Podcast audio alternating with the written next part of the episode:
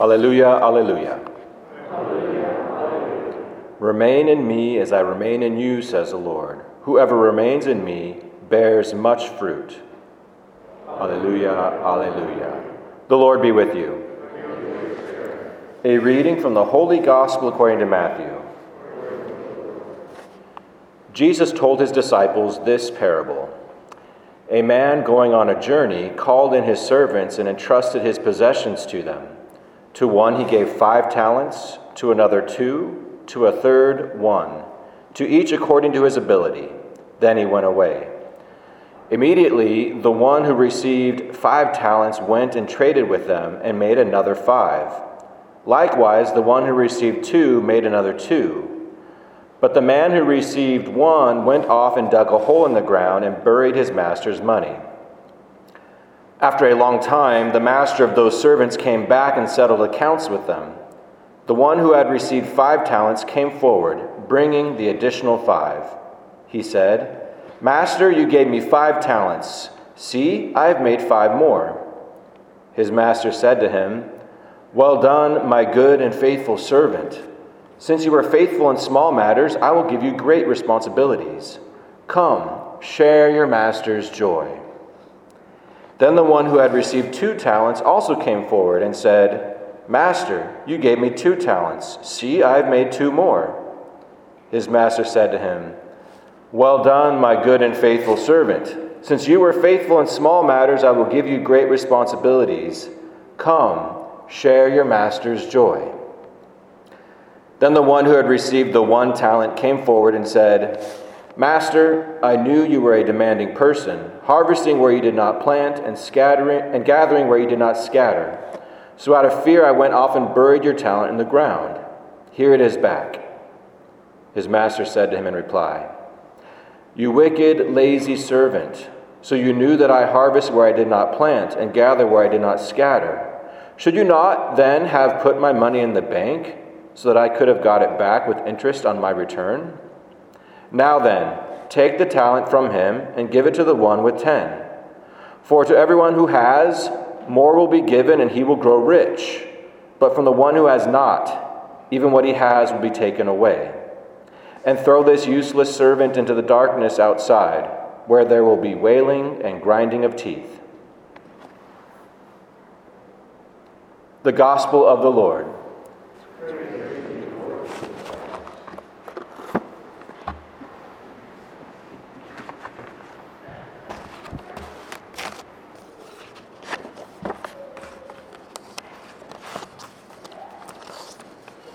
As in every Mass, every time we gather for Mass, one of the first things, we do together is um, pray the penitential act, uh, where we acknowledge our sins and ask for God's mercy and forgiveness to help uh, prepare ourselves, as we say, to celebrate the sacred mysteries.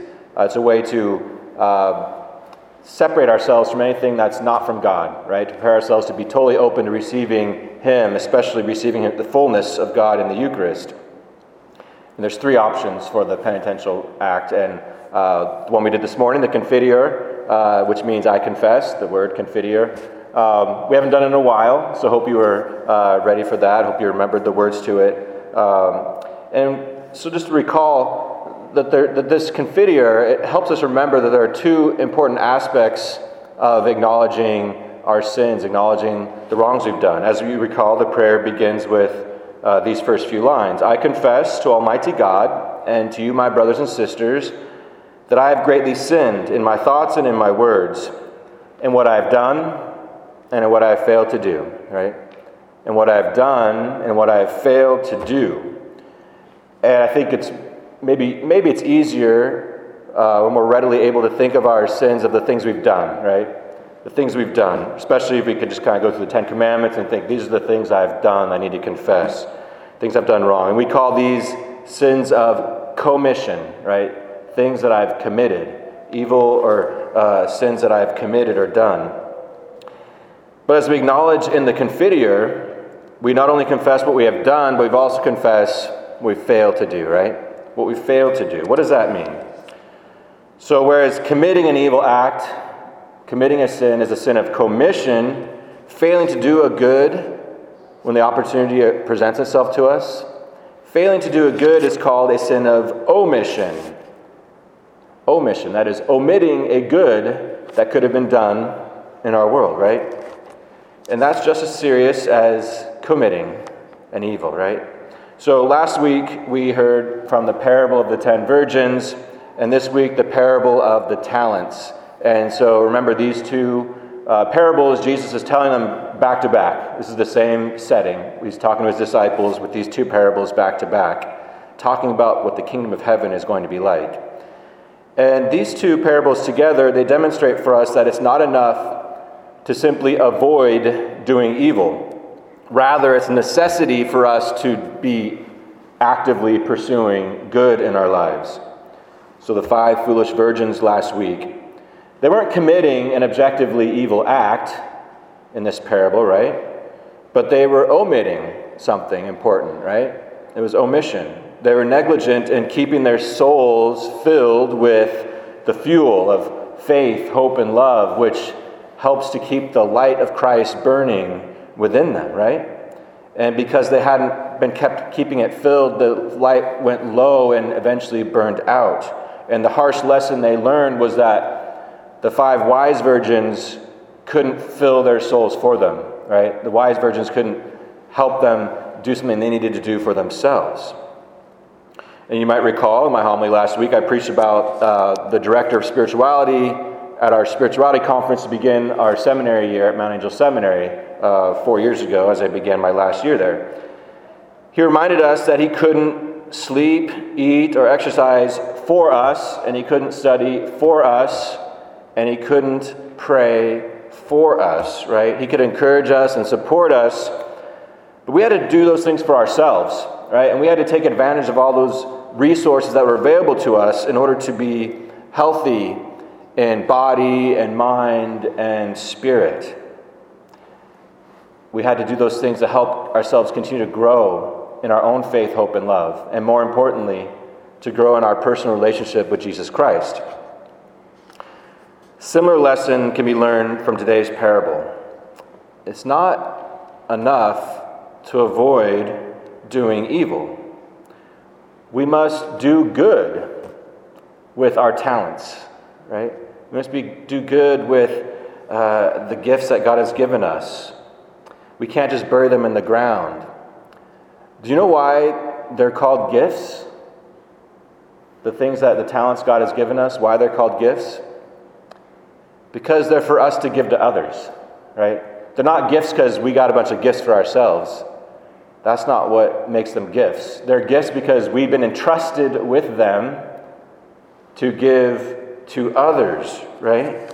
To give to others. And did you notice in the parable what happens to our gifts when we put them into action? Whereas the gift that was hidden away, what happened? It just stayed the same. It didn't grow, it didn't bear fruit.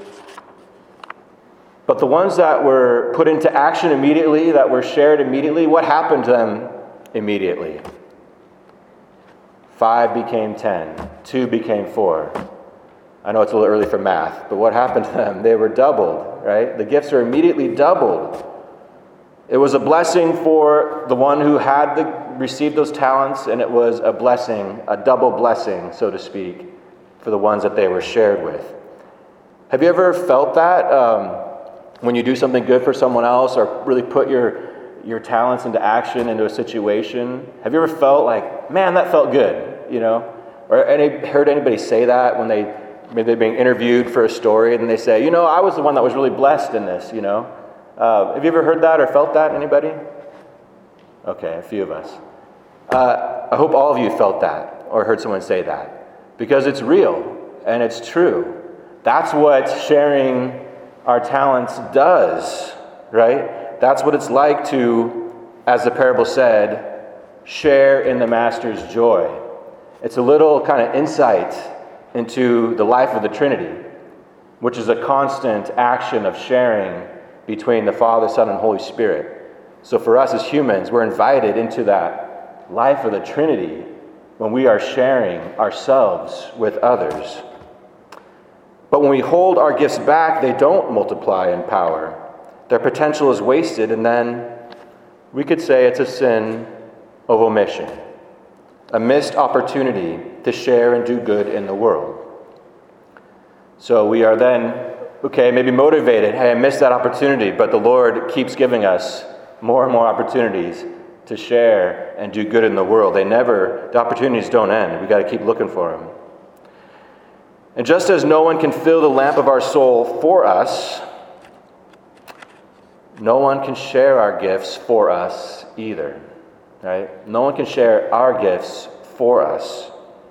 There are many uh, resources here in the parish, in the church, and in the world in general to help us develop our gifts, help us learn how we've been particularly gifted by God, and many opportunities here in the parish, in the church, wider church, in our neighborhoods, in our families, in the world, in our workplaces.